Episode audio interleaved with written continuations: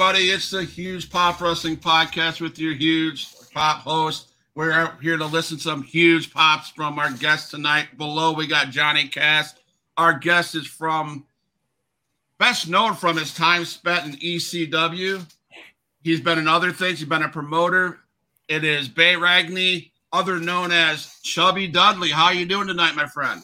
I'm ready to pop huge. Woo, huge. Let's go. Let's go. We're gonna make this thing happen. Yeah. So, yeah.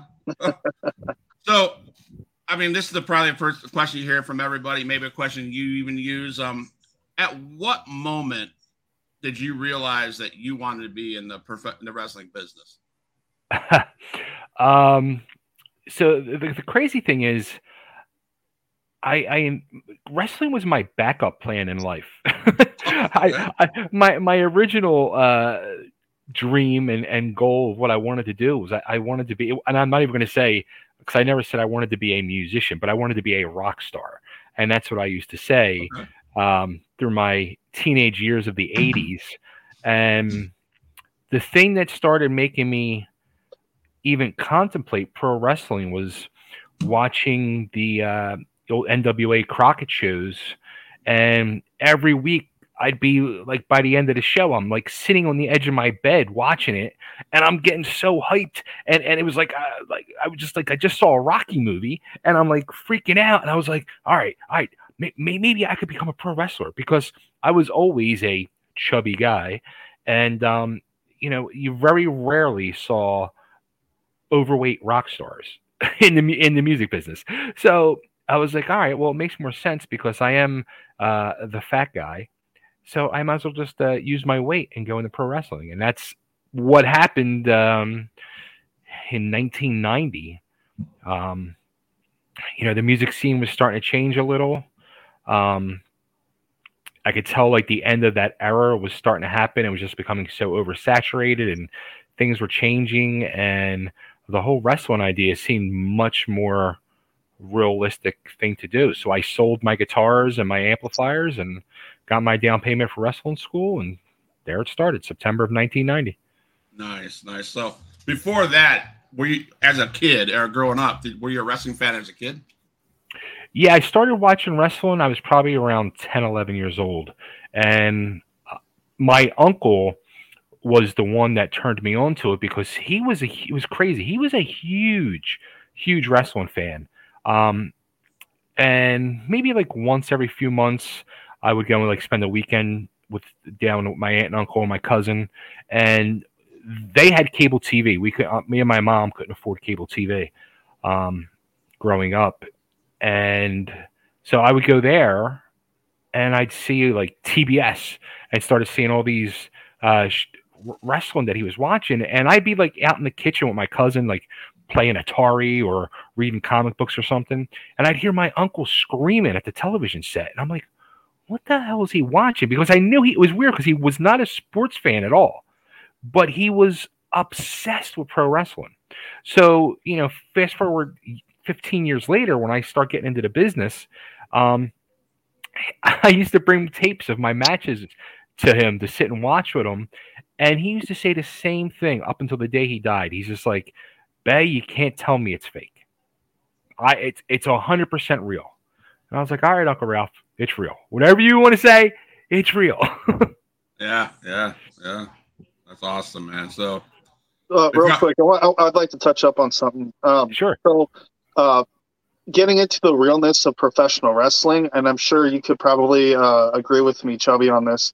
Um, in my opinion, and what I've gone through, especially in school, and then actually performing in, in front of people. I've been a pro now for about two and a half years. Nice. And um, the only thing that's that's fake, the F word, fake in pro wrestling, are the storylines. Whereas to when you go out into a ring, you have that other person's life in your hands, and vice versa. And I found out the hard way, um, especially after I graduated from uh, the academy I went to um, and transitioned into uh, Sunday's open gym practice. Um, when I was starting to take kicks to the chest mm. or to the body, where they're actually making contact. as well as you know you learning how to take the brunt of the impact of like punches, uh, power slams, um, body slams, and all of that stuff too. And that's one of the things that that I'm, I'm not going to say most fans, um, but especially the IWC, the Internet Wrestling community, doesn't under, really understand, or wrestling fans or non-wrestling fans. I'm sorry, in general, that don't understand it. You know, the crazy thing when I started wrestling school, September of '90. Um, it, and, and I was in school for a while because I had ended up breaking my ankle and I was out for six months and um, some other reasons. But um, in those early 90s, they were still teaching you. And I, the way I was taught was to work smooth, work light, and don't lay it in. And the crazy thing was, you know, in that four year span, four and a half year span, um, how the business just did a complete reversal. And it went from work light and don't stiff your uh, opponent in the ring to, well, guess what? Now you got to work tight, you got to work stiff, and you have to lay it in.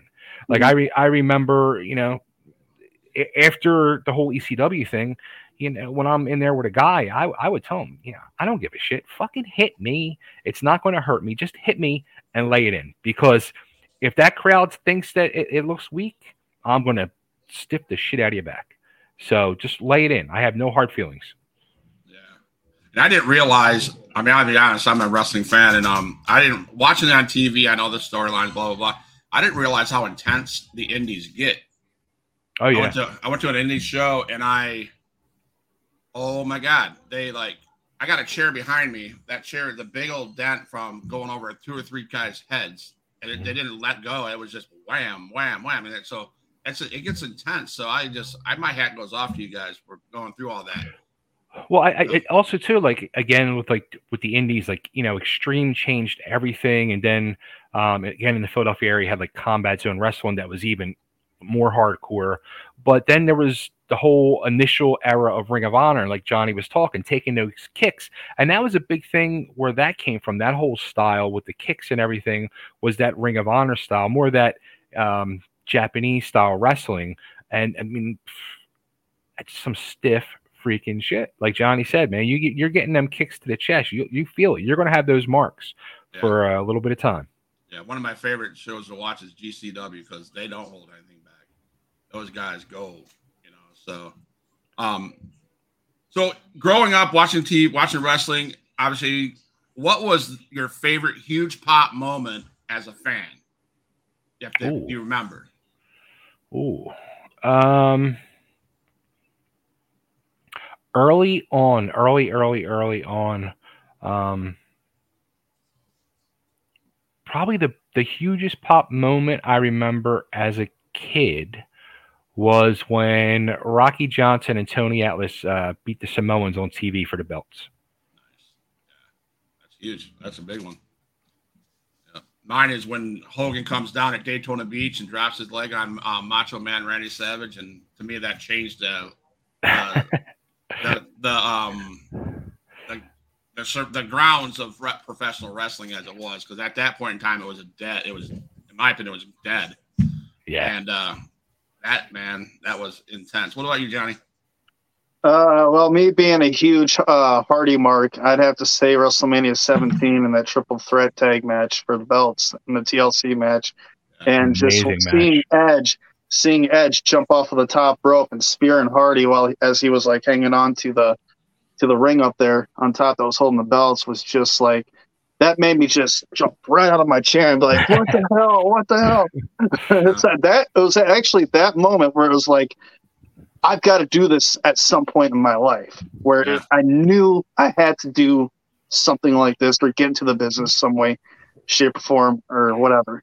Um, but and I uh, kind of waited a little bit, a little bit. Uh, ended up having a couple of kids in my early twenties, mid twenties, but I, I managed everything somehow, and here I am for the last two and a half years. Nice. You have a you have a question for our guest, Johnny? Uh Actually, actually, yeah. So I, I got to say, like, the one thing this is going to lead off into uh, uh, Bully Ray a little bit. Okay. Uh, and the the one thing that I love most about him is that I've actually done a seminar with him. Uh, I don't know if you know who Frankie Del Falco is. No. Oh, he's up here in uh, Wisconsin, and him and Bully are good friends.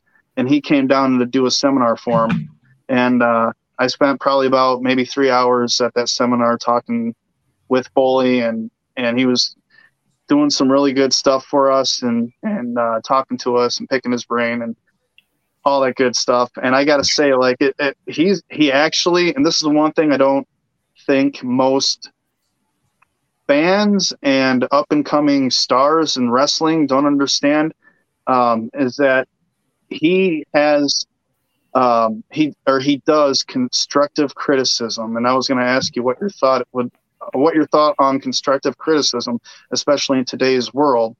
Um, what your thoughts are on that, with especially with the new uh, younger generation and the younger generation kind of being a little bit sensitive. And in my opinion, if you're going to be a little sensitive in today's world, especially when it comes to professional wrestling, this business isn't for you. But that's my opinion. I'm not trying to I, sound like an asshole here. But I agree a thousand percent. Yeah. Um, you, you know, I, I, I love hearing that about about Mark. Um, he uh, somebody just said to me the other day too that they feel like he's like now truly getting like his just due and respect for not just all of his years of in-ring work, but the mind that he has for the business. Um, and he's a dude who, and I, I haven't talked to him in it's probably at least 15 years. Um, and I just said on an interview last week that I remember when he came in the ECW and he was very, very green. Same with Devon, both of them very, very green. And I was like shocked that they were getting used off the bat.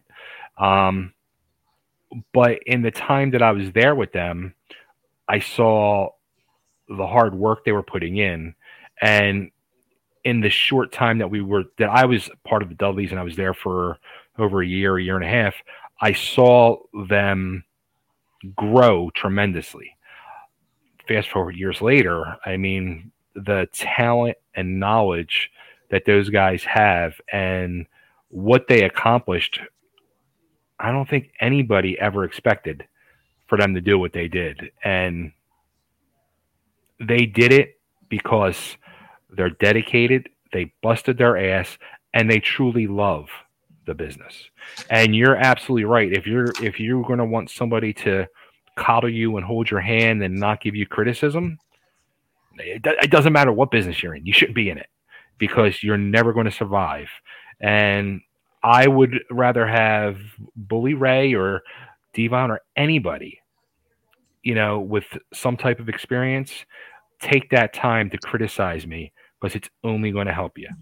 Take the criticism, right. be be a professional in in any uh, business that you're in. Learn because the most important thing is learning, and you can never ever learn everything to do with again any business that you're in. So keep learning every day and take the criticism and then say thank you at the end of it because that person just helped you. Right.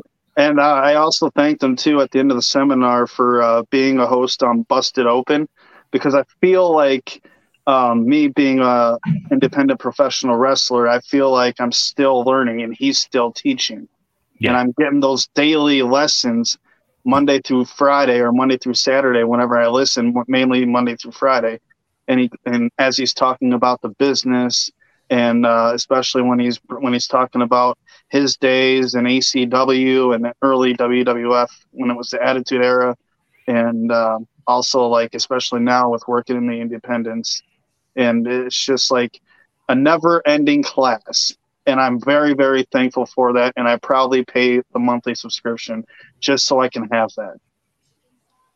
I've never heard his show. I, that, that's I, I, I do truly need to hear it. It's it's funny because once in a blue moon, people will will mention me on on the show or whatever to him, and um, this was uh, probably about six seven years ago. Um, one of my best friends is a tattoo artist back outside of Philadelphia, and the guy that owns the shop he works at's a huge wrestling fan. And I walked in there one day and he's like, dude, Bubba Ray was talking about you on his uh, radio show. I'm like, what did he say? I'm like, I was like shocked. And he's like, yeah, he said you're dead. I'm like, what? He said, because somebody called up and asked him, is Chubby coming to your house for Thanksgiving dinner? He's like, I think that guy died. I'm like, uh, okay. You might want to reach out to him, man. I, I'm alive. Guess what?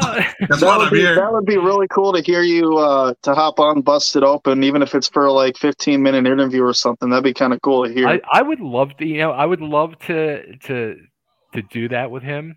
Um, I I actually interviewed Devon on my show um, before I moved to Nashville. It was a few months before I moved to Nashville. I had uh, he w- was appearing at Wizard World uh, Comic Convention in Philly, and I went to go and see him, and then we uh, we ended up hanging out for like an hour and a half and just talking, and you know, talking about everything that happened in ECW between us and the years and everything, and um, it was an amazing, amazing conversation, and um, he ended up doing my show afterwards, and I interviewed him, and um, we had a blast. I haven't talked to him since though. So you heard it right here on um, Huge Pop Wrestling Podcast. Bubba Dudley, Shelby said he's still alive. So we'll clip that, put that on um, TikTok so you can I- so you can I- know. I, I'm pretty sure he, yeah, do that, but I'm pretty sure he knows now because people are constantly, you know, that when they make these appearances at these conventions, both Bubba and Devon, um, people are always like sending me pictures on Facebook, in, in messaging me. They're like, "Hey, just met your brothers. Just met your brother. Told me you were asking for them." I'm like, "Oh, great, thanks." Nice, nice. so 1991 to 1992, you were in independent circuit. Where were you, and who did who did you who did the training in the beginning? So I trained at the old Tri-State Wrestling Alliance Wrestling School in Philadelphia, um, which was the precursor to ECW. So um, I was trained initially by Larry Winters and Ron Shaw, who was an old um, WWF uh, jobber. Um, they were my two initial trainers, and then Ron had to take a leave just because of his normal day gig. He was a bus driver.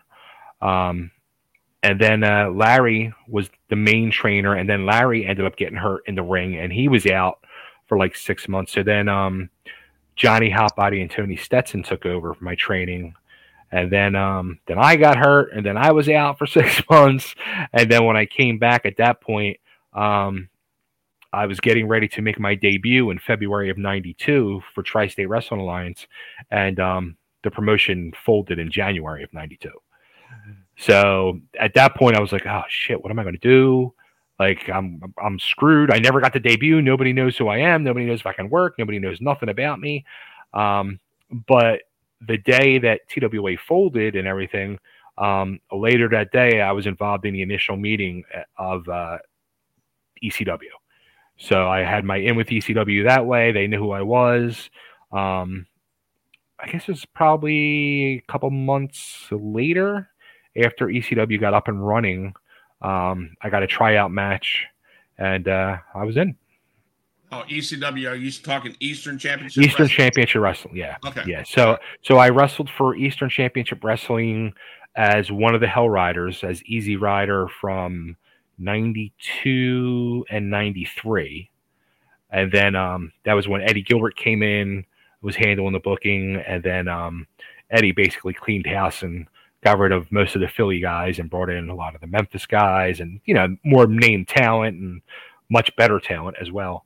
Um, so at that point, I ended up started working for Jim Kettner in Delaware with ECWA, and I worked for him uh, as sing. I was doing singles, and I worked for him 93, 94, 95. Once I um, got asked to go back to ECW, that's when I um, left Kettner, became Okay, a can you- Dudley. Can you talk to us about the April 3rd, 1993 match versus the Super Destroyers for the ECW Tag Team Champions? Oh, look at you! He's got dates. Do you do you know where that was? Um, what building was that was? I think it was the inaugural episode of ECW Hardcore TV. Oh God. Oof. Uh, you know, it's crazy when um, 92 and 93, as we were doing the the the, the circuit for ECW, we were in a feud with the Super Destroyers, and we were number one contenders, and we were getting a nice little push, and there was some talk of possibly giving us the straps, and I was like blown away because it, it was a good feud and it was fun, and we were over, which was great. What's up, Zach Velocity? How's it going? So then once we got the TV deal and Eddie came in, we just got completely squashed out. And we, we were the very first match in ECW TV history was uh, us against the Super Destroyers, and we just we got completely jobbed out. Johnny. Yeah, that that that really sucks. I still honestly, and and this is another thing too. Like I want to touch up on. Um, in my two and a half years in the in the independent professional wrestling scene, um, I still have not had a a title match yet, and I refuse to have a title match handed to me until I feel like I've earned it. And uh, I want to touch up on something here too, real quick. And the one person that taught me that, um, and that I that I respect most out of uh, all the wrestlers that I actually like is uh, Austin Aries. Um, he took the time to uh, talk with me for about five minutes at Starcast three, and um, uh, he's the one that pretty much taught me like um, never go after anything unless you've uh, unless you've earned it, unless you deserved it, unless you worked hard for it. Right. Um, and that actually came from when I met him. Uh, I have this belt right here. This X Division title belt. Okay. And in my opinion, um, Austin Aries was the X Division when he was in TNA Wrestling. And uh, I asked him, I was like, well, hey, when I take my picture with you, do you mind holding this over your shoulder? And then that's when he when he said that he doesn't hold championships that he doesn't win. And then we talked about that for a couple of minutes. So that kind of stuck with me a little bit, and uh, it kind of like never left. And ever since then, it's like, well, um, I'm not. I'm in. I'm in this business to make money and to win championships. But in order for me to win championships, I've, I want to feel like I've worked for it. I want to feel like I've earned it. You know what I mean? But how do you feel if the promoter feels you're ready for it? Uh, I, I feel like if, if the promoter feels like he's ready for me to have a title shot, then I feel like I've put in the work and effort and uh, hard work to earn that spot. Okay. Now you were a promoter, was am I right, uh, Mr. Yeah. Um, Dudley? Yeah. Yeah, yeah. Promoter, booker, yeah, did it all. Is there one person that influenced you the most in your time as a wrestler? Oh. Um, as a wrestler, my biggest influences were um, Adrian Adonis, Mick Foley, Steve Austin, and th- and this was all, you know, earlier in their careers. You know, stunning Steve Austin, um, not Stone Cold, um, Cactus Jack, um, guys like that. Midnight Express.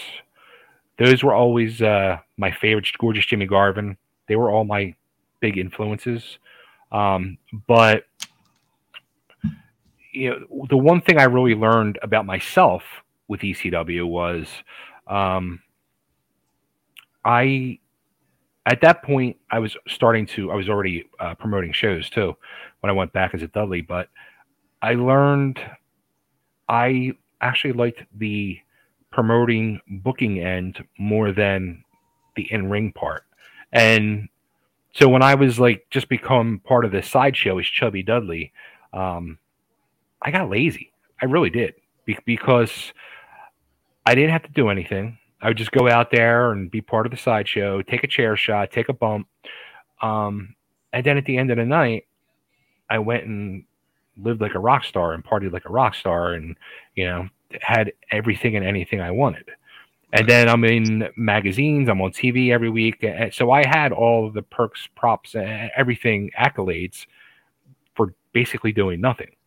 So I, I got very lazy, but then I also, um, my biggest influence early on was Joel Goodhart, the original TWA promoter. But then seeing Paul in action, Paul Heyman, um, behind the scenes with ECW, that really, um, watching him create, you know, and, and talk about his vision of angles and then watching them old unfold in front of your eyes was just I, I was more into wanting to do that than be in the ring. Talking about Paul Heyman, I mean, if you watch any of the SmackDown in the last three years, in my opinion, he's genius. Oh, absolutely. In, in that story, like was he as genius in the story as he is in the story as he was as a promoter, a booker, and all that good stuff that you talked about for for ECW? Is he just that big? Of, is he a brainiac of all brainiacs when it comes to wrestling? You, you know, it's funny because I I don't know, and I don't know if anybody's ever talked about. it. I'm sure somebody has, but I've never heard him talk about it. I don't know how involved he was in his character in stuff when he was in WCW with it, you know, um, coming up through the ranks in in the late '80s and the '90s. Um, so that part I really didn't know. I just knew him as his TV character of Paulie Dangerously. When he came in to ECW when we were still Eastern Championship Wrestling, um, he was best friends with Eddie Gilbert, and at one point in time they were like roommates. And um, I saw instantly when Paul came in to work behind the scenes and help be like Eddie's assistant. I saw an instant change in, in ECW. And I didn't see it with Eddie Gilbert, and I knew a lot about Eddie Gilbert, and I was super excited and stoked when uh, I was told Gilbert was coming in. When we did the first set of tapings with Eddie, I was like, "Oh, this is not good. Like this is garbage." And then when Paul came in on the next set of tapings, there was like a different air in the room, so to say. Um, and then after you know I got phased out, and I was hearing what was going on in the promotion. And then once Eddie was fired and Paul took over, you know, what Paul was doing was, you know, just changing the whole game of professional wrestling. And he changed, I, I mean, what he created in his head and brought to fruition changed the business in every single aspect and you know, that's why 30 years later, people still want to talk to me because I was there and I got to, you know, be a small part of history. Yeah. You know, and I, I would sit there.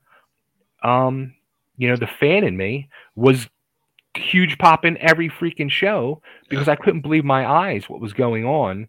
And it, it was just amazing. It really was Right. three years ago when Roman Reigns came in and walked in that rock locker room and there was Paul and that exploded into what the bloodline is now.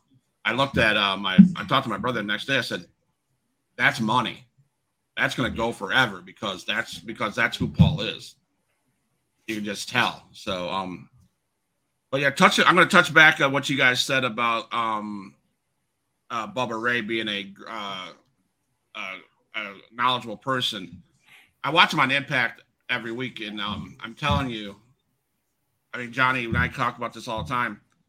Guys like Bubba, that's in the back, people like Johnny, that he ought to be taking a listen to him, taking that time to just shut up and listen to what he has to say. And too many times you see um, wrestlers don't want to do that.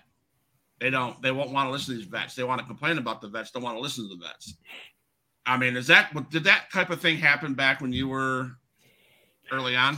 Um, yeah, because at that point in time, it was, and I mean, I'm completely out of the loop of what's going on today in the business.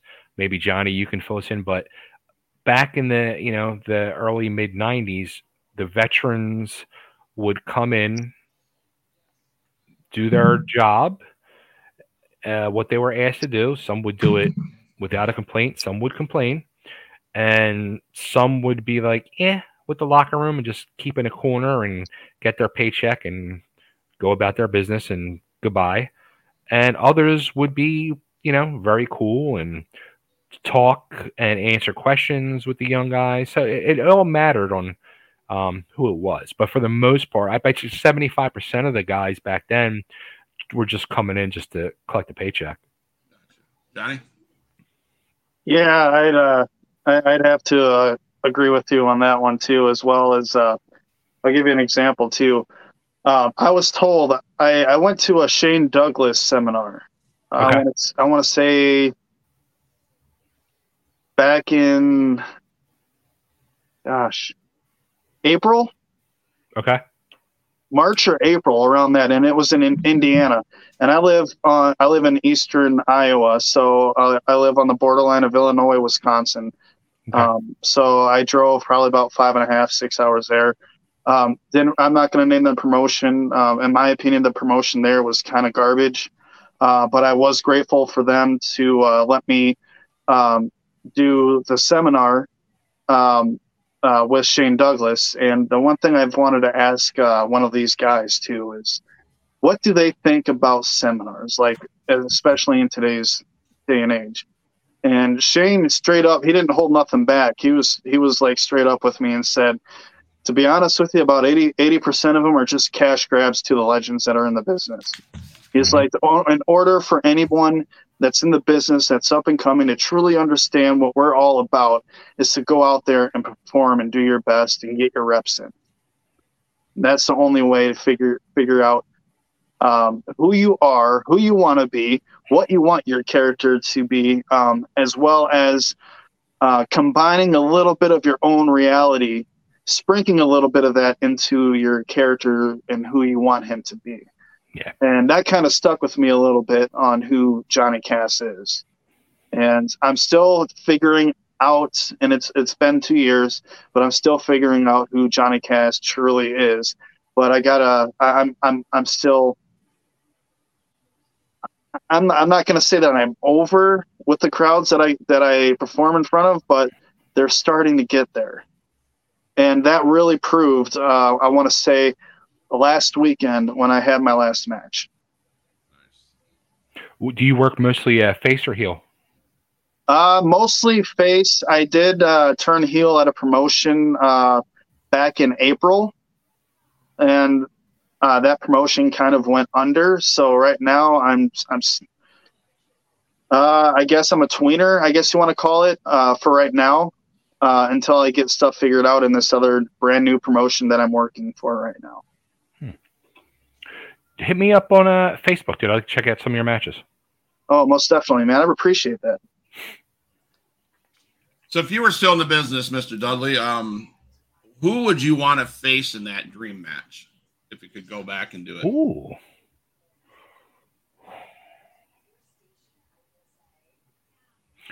The first name that popped in my mind um, is somebody who um, became one of my best friends, not only in the business, but outside of the business, um, still to this day.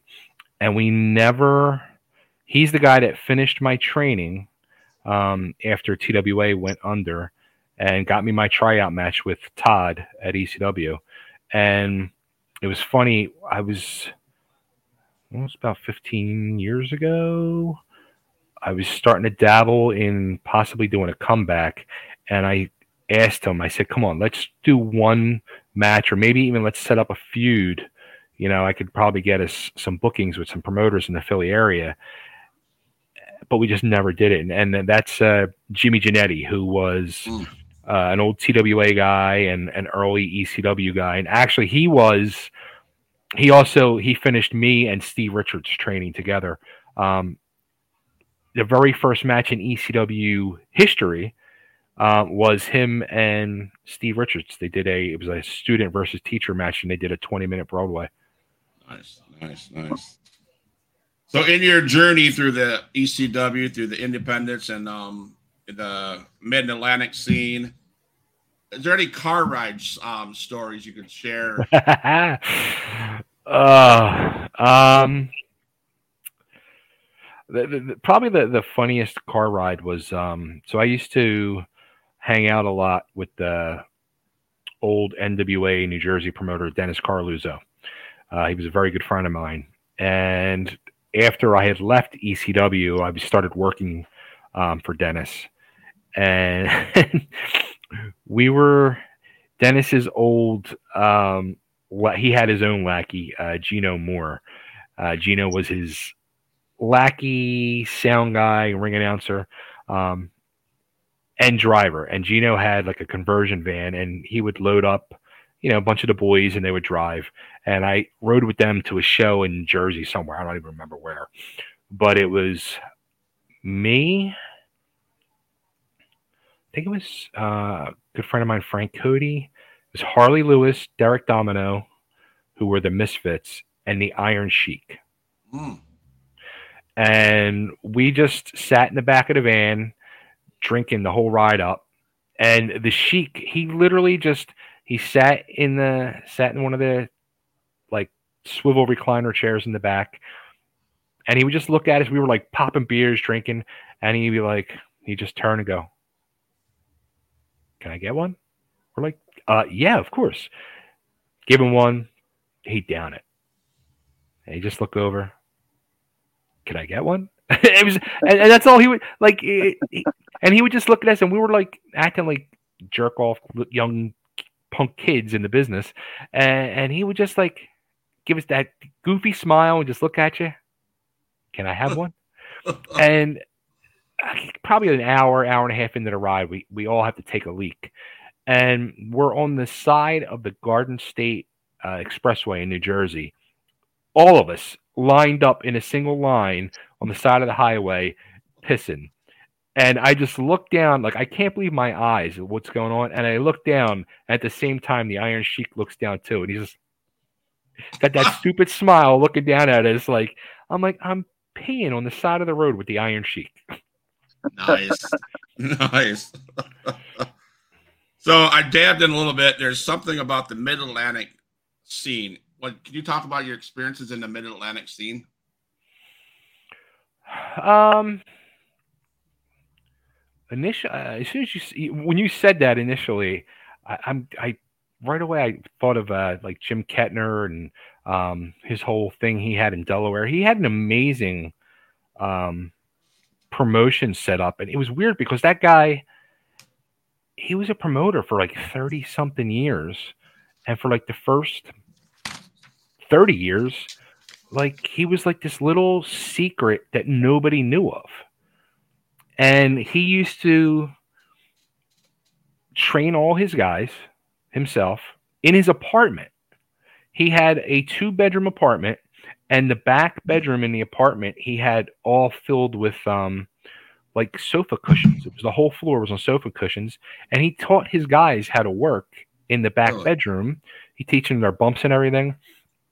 So what he used to do, I, I, I had come out of you know Eastern Championship Wrestling, and a friend of mine who was a fan got me a tryout with Jim. So I go to go meet him at his apartment, and he brings me into the, back bedroom with a couple of guys. I'm like, what the fuck is this? Like, what what are we doing here? And he hands me a a script, and I look at it. I'm like, what's this? He's like, this is your match. I said, what, what do you mean this is my match? I'm like, uh, I'll call the match. He's like, no, no, no, no, no, no. I script everything out. And he used to, you know, he would, he would run once a month and he drew great crowds, but he had his own crew of guys that he created every character and created every single match. And he had that whole match or uh, he had the storyline and matches put together for the whole year for every one of his characters for every show. That's cool. That's awesome. That yeah, cool. but the, it was crazy though. Like, so then after he brought me in, and then I got him to bring in a couple of the other old ECW guys, and then he started getting away from the scripts, and then he ended up creating. Um, he started bringing a lot of the indie guys, and he created the um, the Super 8 tournament, which became like this legendary tournament. And for years, it was like the um, biggest like singles indie tournament around. Okay. Johnny, do you have any questions? Uh, I would have loved to have uh, taken part in that. Which part, the scripts or the Super Eight? The Or the Super pit- Eight. or the pissing outside the flo- outside of the road. I mean, drinking the beers. Or, yeah, yeah, right. Sitting on the side of the road while staring at the Sheik. That'd be that would it, dude. I I wouldn't change that for a minute. I mean, that's that's pretty. No, not many people can say that. No, He- no. The one, the one thing he said though at the end of the ride, which was hysterical, he's like, "This is the bestest ride ever." We're like, "Okay." So to keep with that car ride thing. So when you guys are on the road, what kind of fast food joints or what kind of uh, restaurant joints did you guys hit up? um, the, the big, the big popular one then was uh, Denny's. Denny's, Yeah, Okay. getting them Grand Slam breakfasts. Yeah. We still have a Denny's over here, so um so let's talk about uh Extreme Impact or Extreme Championship Wrestling, 1995 and 1996. Talk about your character, Chubby Dudley. How did you get that name? What did the character what was the character's job in ECW?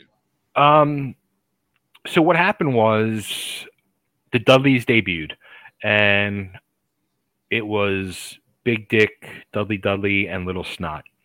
And I, at this point, this was, I guess, early 95. I had started watching ECW again. I had become a fan of, of the promotion because I just loved what they were doing. I couldn't actually, I couldn't believe what they were doing. I was blown away. Um, and then when the Dudleys debuted, I, I was watching it and I was like, holy shit, I could be a Dudley. Like, I, I look like an absolute freaking Dudley. And um, like two, three weeks later, Steve Richards called me up and he said, Hey, he said, you know, we got this new gimmick, the Dudleys that Raven created. And I think you would fit perfectly. You, are you interested in coming back? I'm like, fuck yes, please. So uh, he's like, come down this weekend, meet us at the hotel after the, the arena show, and I'll introduce you to Paul. So uh, I'm in the lobby talking with Richards, and Paul walks up and just says, "Oh my god, another fucking Dudley." And that's how it started. And uh, Richards is like, "Hey, this is the guy I told you about." And Paul just said to me, "He goes, you got a tie dye shirt?" I said, "No." He goes, "Get a tie dye." Um, he goes, "What do you want your gimmick to be?" And I always wanted to do like uh, a gorgeous Jimmy Garvin gimmick where I wanted to be beautiful Bay. So I said to him, uh, Studley Dudley. And he was like, no, not happening. Not at all. He's like, food, chubby Dudley. Bring food, get a tie dye, see you at the shows next weekend. And that was it. So Raven was the originator of who thought up the Dudley Dudleys. Yeah. Yeah. Really, I love Raven. Yeah. I'm, that man was Another another genius in the business. Oh my god! I mean, the things when as a as a wrestler he did in the in the Mhm. ring, and all that. I mean, I was, I was I was one of those guys that you know you knew WCW was going to be on this day. You like, I want to know what Raven's doing. You know, I want to see. I want. And I tuned in just to see Raven sitting in the corner, just and his flock and all this stuff, and it was just amazing. I didn't realize. I did not realize that he was behind. Yeah. The Dudleys. That's yeah, awesome. they, they were actually, I mean, you can uh, almost kind of say uh, very early on um, in that ECW time, yeah, I think Raven brought the Dudleys out and they were tied in with the Dudleys. And I kind of remember uh, those first few shows I did, like doing run ins um, in Raven's matches. I, I remember. I remember one with Conan for, for some reason. I, I I'm actually I, I I started this reaction channel where I'm going through the history of ECW TV and I'm watching it match by match and doing my reactions and opinions and all. So I'm kind of looking forward to see what happens when I get to the the Dudley era to try to remember this stuff because yeah, some some of it's a little uh, foggy. Yeah. So you talk about gimmick. Your gimmick was a chubby guy with food and tie dye shirt, blah blah blah. Now, do you think gimmicks are overused or not used enough in the wrestling business? I let me let me say this too. I, I don't watch wrestling. I haven't really watched or paid attention to the business in 20 years since I Okay. retired. Um, with that being said, whenever I see something in passing on social media, if I hear a buzz about a match, and then I'll like, you know, maybe searched out three matches in the last 10 years because I heard such a buzz about it. Um, I feel like almost every, and this goes male or female, it's almost like everybody's cookie cutter. They all kind of have the same look now, the same tights, the same this, the same that, and it's not, there's not many gimmicks or anything going on, it seems like anymore. I mean, you know, there's some, I guess, like where everybody used to have a gimmick. Now it's probably like seems like twenty percent of the, you know, rosters have actual gimmicks. Right. Johnny. I would I would say it, it just depends, um, but I, I mostly agree agree with uh, with uh, Chubby Dudley up there about how everything's kind of cookie cutter. Um, I'll give you an example. Look at what look at what happened with um, uh, Drew McIntyre. Uh, he he was a beast, like in especially in the COVID era, and it, even though he won the championship, I, I don't believe that was the right time for him. And then now everything that that everything is back, and he's got this sword. It's like, well, what's the point of having his sword? Like, what's the story behind it? Uh, the lineage? Is it is it from in it within his family? Da da da. But it's like I don't think you should probably incorporate that into your character, especially if you're. Um, well, I, I guess maybe if it makes sense, um, but in my opinion, he doesn't need it. Hmm. True, true. Now storylines. Let's talk about storylines. Um, in my opinion, as a wrestling fan in today's world, I see more storylines in the independents than I do in the big shows like AEW. I they have short storylines through okay. that. The best storyline going right now is the Bloodline storyline. Has been for three years. But back in your time of your short time in wrestling, was there was storylines huge back then? I, so important. I, you know, storylines were always. Um, I, I I mean, I used to say um, wrestling was a male uh, was a soap opera for men. Yeah. You know, it, because of the storylines and. John, Johnny said something towards the end of, of his last statement, and it's got to make sense. You know, so many things like I, have done recap. Uh, I've done um, there's a podcast in Australia that interviewed me a few years ago. I became friends with the guys, and they'll have me do um, recaps with them for WrestleMania. So I'll actually watch WrestleMania, and I don't know who half the roster is, probably seventy five percent of the roster, but I uh, like half the show. Like I'm watching it, I'm just like, it just doesn't make sense. Like what's going on just doesn't make sense, and stuff like that baffles me, especially when you have. Um, you know, the, the WWE where they have 30, 40 professional Hollywood script writers writing storylines and, and stuff just doesn't make sense. And it needs to make sense. It, it's you, your your your storylines need to make sense. Your matches need to make sense. Everything needs to make sense for it to work and go be over. Right. So. Yeah. No, I haven't. You're right. And um, I have an opportunity to, on a weekly basis, interview guys from SICW, which is um, out of Missouri, St. Louis. Okay. Herb, Herb Simmons is the promoter, and he's the one that brought in um, like uh, Cactus Jack and um, you know, uh, I name oh Terry Funk, bless his heart. Um, you know, I should have started the show off with that, so I'm going to take a moment right now. Man, we lost two individuals this year or yeah. this week, and it's and my heart breaks for their families. Yeah. You know, they were great individuals. They, um, I mean, it was way too soon for Bray Wyatt. Uh, you know, his family, his kids, and Terry Funk was amazing. You know, watching him growing up and um stuff like that. And I, so I, my heart goes out to those guys. And I should have said that in the beginning, but um, so I did that now. But uh, yeah, it's just you know, speaking of Terry Funk, it's it's um, you know, we we talked early on about how um, guys would come in and you know take their bookings and kind of collect a paycheck for guys that were in their 40s, 50s, etc.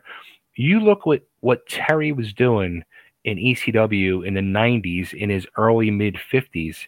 That guy was going above and beyond anybody in the business at that point in time. He he was out working guys 10, 15, 20 years younger than him. And he, I, I mean, he was 50 something years old and he's freaking barbed wire, moonsaults, fire. Like, he didn't care. He just put his whole heart and soul into it. And it wasn't even about collecting the paycheck because that guy proved every time he stepped into that ring how much he truly loved the business. Absolutely. You can tell to up to the time he was done, you know, that he loved the business. And absolutely. So yeah, I just wanted to bring that up. Um so storylines, right? That's what you were involved in a great storyline. You were the the guy that brought the food to the ring and you took your bumps and stuff like that, you know, and night April 13th, though, 1996, the incident at the massacre on Queen Boulevard, the debut of Devon Dudley. So my question is, did Devon not like you guys? Or was he just being was it character where he's being that big of a jerk that he wanted you guys done? Um so the the whole storyline with that was Devon wanted us to, you know, be serious. We we were we were comedy. We were a comedy team, comedy act, and he came in and wanted us to be extreme and just take things more seriously and not be a joke. Um, which was a good angle because you know it, at first it was he was part of the fold and then he broke away from the family and then uh, the feud started and that was truly um, and, I, and I've spoken about this in interviews before over the years. The match, it was it was Bubba and Big Dick against Devon and Axel Rotten at the arena. That match, I felt, was truly the Dudleys' turning point. That was the night the Dudleys became extreme, became hardcore, and I think got respect of the fans on the other side of the guardrail.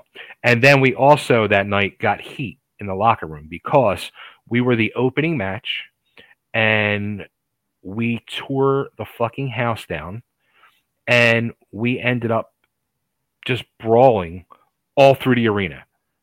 It, it was just balls to the walls all over the arena. Everything that was not nailed down was used and we got back in the locker room. We were all jazzed. Like we felt it. We felt it with the crowd. We felt, you know, we were getting such huge pops uh, all through the match. And when we were going back, um, we got greeted as soon as we got through the curtain. We got our asses handed to us because we were the opening match and we just fucking did everything out there. And there was nine more matches to go. And it's like, what are they going to fucking do now? Because we just did it all. Well, that I would have said that's not your fault. That's the booker. That's how they booked it. If that was going to be the case. Well, we, we we kind of we. You went overboard. We went way overboard. Yeah. Now was that heat wave in July 13th? Was that where uh, Devon attacked you and then you left um, the ECW right after that? Mm, Remember that? It might have been. It might have been heat wave. It sounds about right. July. 13th. I don't. I don't know the actual. I don't know the dates, but Okay. I, I know that that that was the match. That was was that one. Of, that was. I left maybe about a month after uh, Spike came in. Okay. So whenever Spike came in in '96, I left a short time after that. So was the guy that got onto you? Was that Paul Heyman in the back that got onto you, or is that? Uh, it was Taz, Taz for sure. Um, there was a couple other guys. I think New Jack possibly was pissed. Yeah, a few of the guys were pissed. Did he talk to any of those ECW guys anymore?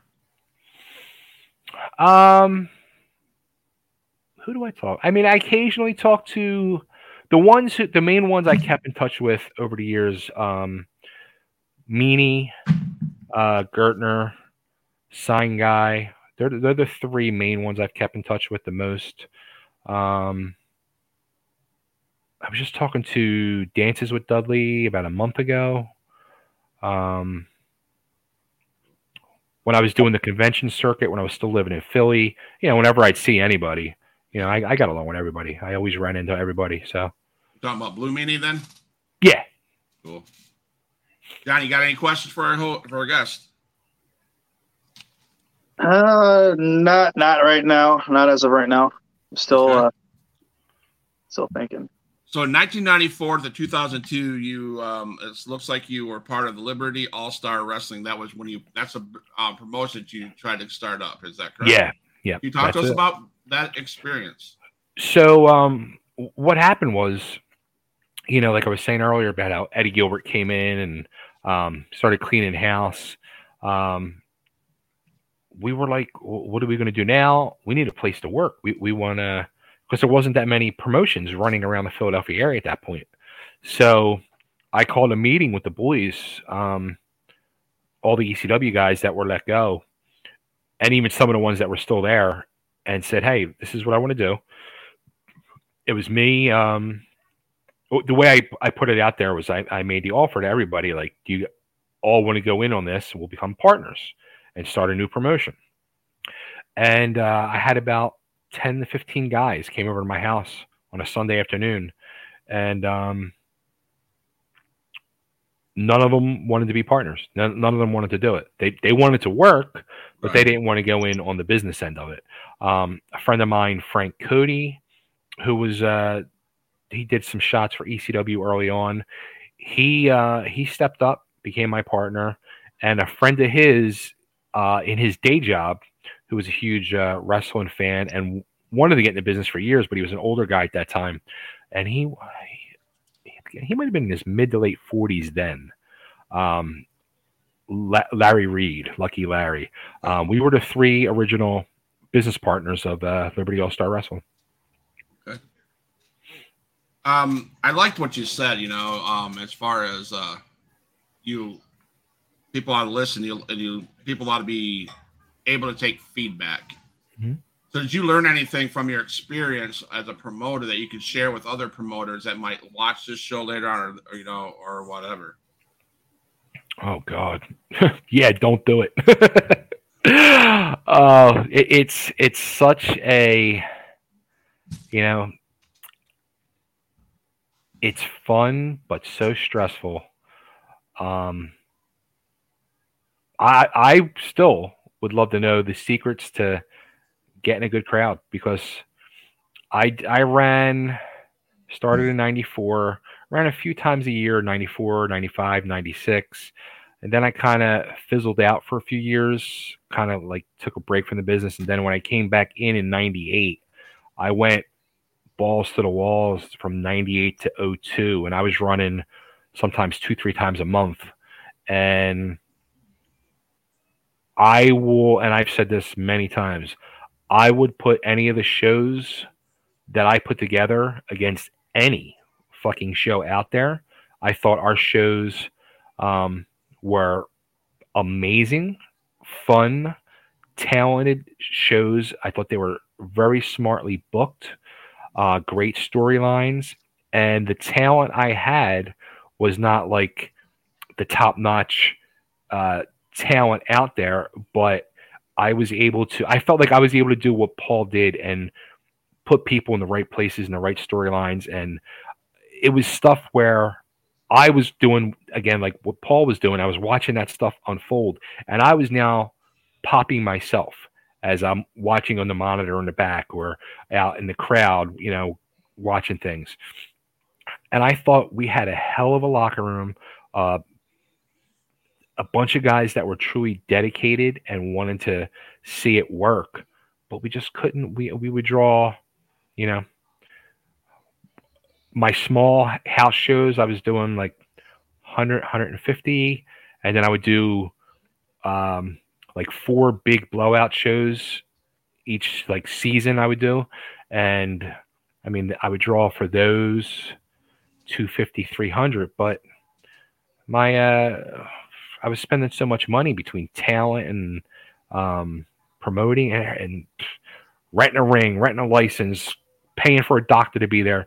By the time everything was said and done, I lost, you know, in those few years, I lost like twenty five, thirty thousand dollars. And uh, yeah. So, so um, getting great crowd. You know, I I just probably should talk about this off the air, but that's okay. Um, you're a podcaster, mm-hmm. And I'm a guy that um Johnny knows how hard we. Johnny's part of the Sunday show. Um, we bust our ass every all week long to get content and create content and create content. You know, I, I'm constantly sending out emails. I mean, just like I was bugging you on Facebook Messenger, I constantly do that, you know. And um, if you're, man, I want, you know, my struggle is, I guess, is on YouTube. Oh, the other guy that was supposed to come on, he's going to join for a minute. I think he might have a question. Uh, hey, hey, I'm so sorry I didn't make it on tonight, and I so wanted to talk to Chubby Dudley. What's up, dude? How you doing? Good, man. How are you?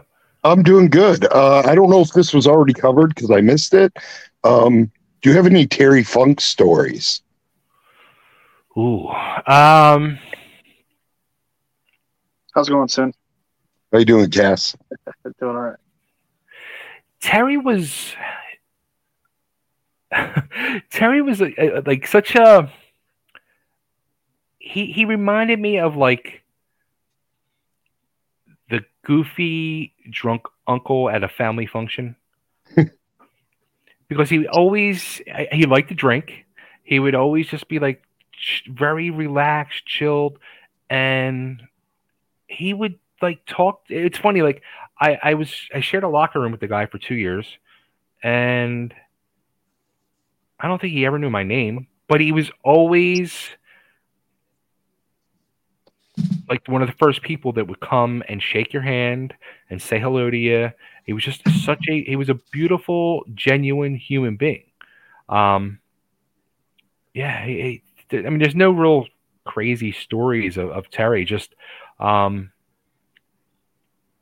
watching it's it's just watching him do what he did on those shows and just thinking to myself, man, this guy's fifty something years old and he's he's double more than double my age at the time, and he's working fucking circles around ninety five percent of this locker room. Wow. Wow. wow. yeah, with his passing recently, I just figured I'd ask about him. Yeah, no, it's it's we we had just mentioned him a few minutes before you hopped on, but um, yeah, I, he he was truly just a great great guy, nice guy, and um, you know, the they had the feud with him and Eddie early on. Um, but the stuff that you know, once it became extreme and uh, the stuff him, Sabu, Cactus, all that stuff. Just amazing, amazing stuff. That's another guy I'd like to meet, Sabu. Uh, he just seems intense. I mean, I want to be honest with everybody here, man. I would have loved to have seen Chainsaw Charlie in ECW. that would have been fucking mad madness. That's oh my funny. god! it, it would have been a real chainsaw. Yeah. Absolutely. But um, I'm on limited time, guys. I'm sorry, but I'm so glad that I at least got to meet you and say hi to you. Thank you Pleasure, very much man. for coming on the show. Thank you. Thank you. And, yep. See you guys later. Take care. Man. Thank you, man. Um, so I'm I struggle. I'm at 288 uh, subs on YouTube, you know, and I I push every day and I grind every day, and we, you know, Johnny and I talk almost every day about what to do next, you know, and I'm not trying to make money out this, you know. If it happens, it happens. I'm just having fun with it. I guess that's my what's what I have to go with. But if, I would love if it, I don't care if it's page after page after page of feedback from someone like you, please feel free to give me feedback at a later date or, or now or whatever. It's, you know, it, I, look, I'm the same way with the whole podcasting thing. It's, uh, it's frustrating. It's nerve wracking. Like I, I have, you know, my main show that I do, the Bay Ragni show, I, I started it as a it was an audio podcast, which I did for like eight years, and then once we hit the pandemic and we start getting like StreamYard and Zoom and all that stuff, um, I switched to just video. And it used to be called Totally Driven Radio. Um, when I switched it to video, I just called it the Bay Ragni Show. And I just do interviews, just like we're doing right now. And I do, you know, music, sports, TV, movie, wh- whoever I'll sit and interview. Um, and sometimes I've gotten like big name people, and I'm like, this is going to be amazing. And five people freaking watch it. Or I could turn around and have somebody from uh, playing on the corner, uh, guitar on the corner uh, with a bucket, and I'll put him on, and then he'll get a thousand freaking views. Like I don't know the rhyme or reason to it. Um, I, I've I've done all types of you know promotions and stuff like that. It's kind of more or less like you just got to keep plugging along. Yeah. And what I do, and I don't know if you do this, like every time I do an interview, what I'll do is I'll write up a press release and I send out press releases to all the sites to try to get the sites to share out the links and stuff like that. Okay. Um, so that's one thing to definitely Okay. do. Okay. Because I, uh, I, I can't say that we haven't had success because, in my opinion, if five people watch, ten people watch, one person watch, whatever. At, later on, the, it gets views. You know, I mean, but I have had, and um, Johnny's been on some of them. We've had the opportunity to have Shane Taylor, Alex Kane, um, Ken Anderson. Ken Anderson, the, one of our biggest, Jindrak, um, you know, Shane, I said Shane Taylor, C.W. Anderson, Gunner. Gunner. I mean, all those guys. So I've we've done some big stuff, and um, and I'm happy. We're, I'm proud of that. Don't get me wrong. Sure. It's just that when you but when you look at the end of the day, you look at your numbers, and it's 288. Like, The main thing, the main thing here is that when you start something out, and I've told you this before, um, is it's kind of like just planting a seed and just letting it grow, and every once in a while attending to it to make sure it's got enough uh, Yeah. water water on it, and just letting it grow. It doesn't matter if it takes months or a few years or, or something. Sometimes it takes that much time for something to grow into something not big, big, but it Mhm. could happen. Uh, but to get enough, uh, to grow enough to where you actually gain a nice audience around a thousand people or more. And it, I believe, I, I I firmly believe that it will happen in time. Um, that's why I keep telling you not, not not to stop, never to give up on this, to keep going forward, and eventually, every, uh, like you'll start to gain more viewers. Um, I know you've kind of seen me share stuff as well on my Facebook, even though I'm on shows that I'm not on. I'll take the time and and share it onto my page. it's appreciated. I appreciate that, Johnny. Really, I seriously do. Johnny is one of my one of my first guests I've interviewed. Uh, about a, almost uh, almost a year ago, I think. I have to Yeah, back just and about a year it. ago. But, but yeah, he was one of my first guests, and um, Nice. it worked out good because Sid was the second guest I had on, and um, it morphed into Extreme Power Hour on Wednesday or on Sunday. So we every Okay. Sunday we get together, and if it, if we don't have a guest lined up, then cool, we'll just talk about the pay per views or whatever. So Sure. that's how that started, and um, but I just wanted you know feel please feel free if you see it my stuff feedback. I I love accepting feedback, etc. etc. I will. I- lo- I think you just need to, like, like Johnny was saying too. For number one, don't give up because if you're enjoying it, that's all that fucking matters. Number one, it takes. I was just having this discussion with uh, my fiance because we do we have um again more shows. So we have a reselling business that we do on eBay, and what we would do is we all videotape our excursions and, in getting stuff and inventory and then we sit and talk about stuff and blah blah blah blah. So we have that channel and we watch all these fellow youtubers that do it and they have thousands of subscribers right. and it, it, it same goes for podcasts. It just takes that one that one interview that one guest that one video to hit. And when it hits you'll you, you'll know and you'll start getting into that algorithm and once you get into that algorithm and it picks up then it'll start pacing you Gotcha. All right. Thank you, man. Thank you for Mhm. that compl- conversation. Thank you for that compliment, Johnny. Thank you for the encouragement, as always. Yeah, no Um, problem.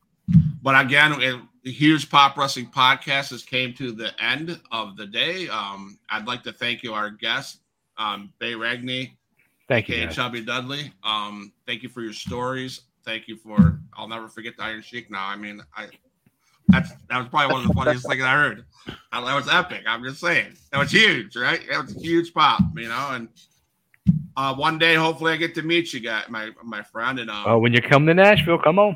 I will, and I will remember that, and you will. I will message you once or twice, once or twice every other week or something, just to see how you're doing, man. I, I appreciate I, one, that. One thing I love about this is, be, and I, I said it to Johnny a year ago. I'll say it to everybody. Once I get to have you on my show, I will stay in contact because I just think that's please do. Right, no, please do, the man. right thing to do. So um, absolutely, Johnny. Thank you for coming aboard tonight. Um, thank I you, Johnny. I appreciate that. Um, Hit me up, man. Definitely Huge will. Pop, Huge Pop Wrestling Podcast. Check out Pro Wrestling Tees, Huge Pop Wrestling Podcast for your Huge Pop T-shirts. Um, we got three brands out there. One up in the corner is a design that you can get. Uh, designs. We have three designs. Um, and I appreciate all the people that are going to watch, subscribe to the channel. And again, um, before we leave, Mr. Uh, Bay Ragni, can you tell people where they can find your podcast, where they can find information on you? All right, so uh, you can just look me up on Facebook. I'm not hard to find. Bay Ragni, Chubby Dudley. There's an official Chubby Dudley Facebook page, um, but I, like I mentioned earlier in the interview, so I have my React and Chill with Chubby Dudley YouTube channel, and um, I'm literally going match by match, and I usually release a new episode every two to three days, um, and I just talk about that match, and I'm only up to June it's like June 15th, 1993. So we're still very early in the Eastern Championship Wrestling days. Uh, we just got to the point where we debuted at the ECW Arena. Um, so it's very early on.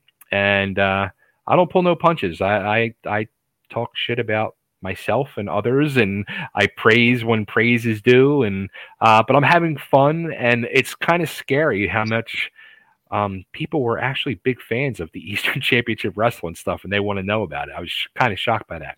But even so, please go subscribe to my channel because my channel's going to got uh,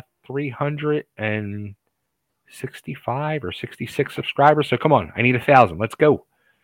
Go. Thank you again, huge pop wrestling fans. Follow Chubby Dudley. Johnny Cash can be found on Facebook anywhere. Hit him up. Uh, and then watch for him around the, in the mid um, Midwest, right? Midwest yep. scene. Watch for him yep. in the Midwest scene. And um, thank you again, guys, for the night. Uh, stay. I'm going to play our closing, but stay in the lobby. Um, I'd like to say goodbye. So.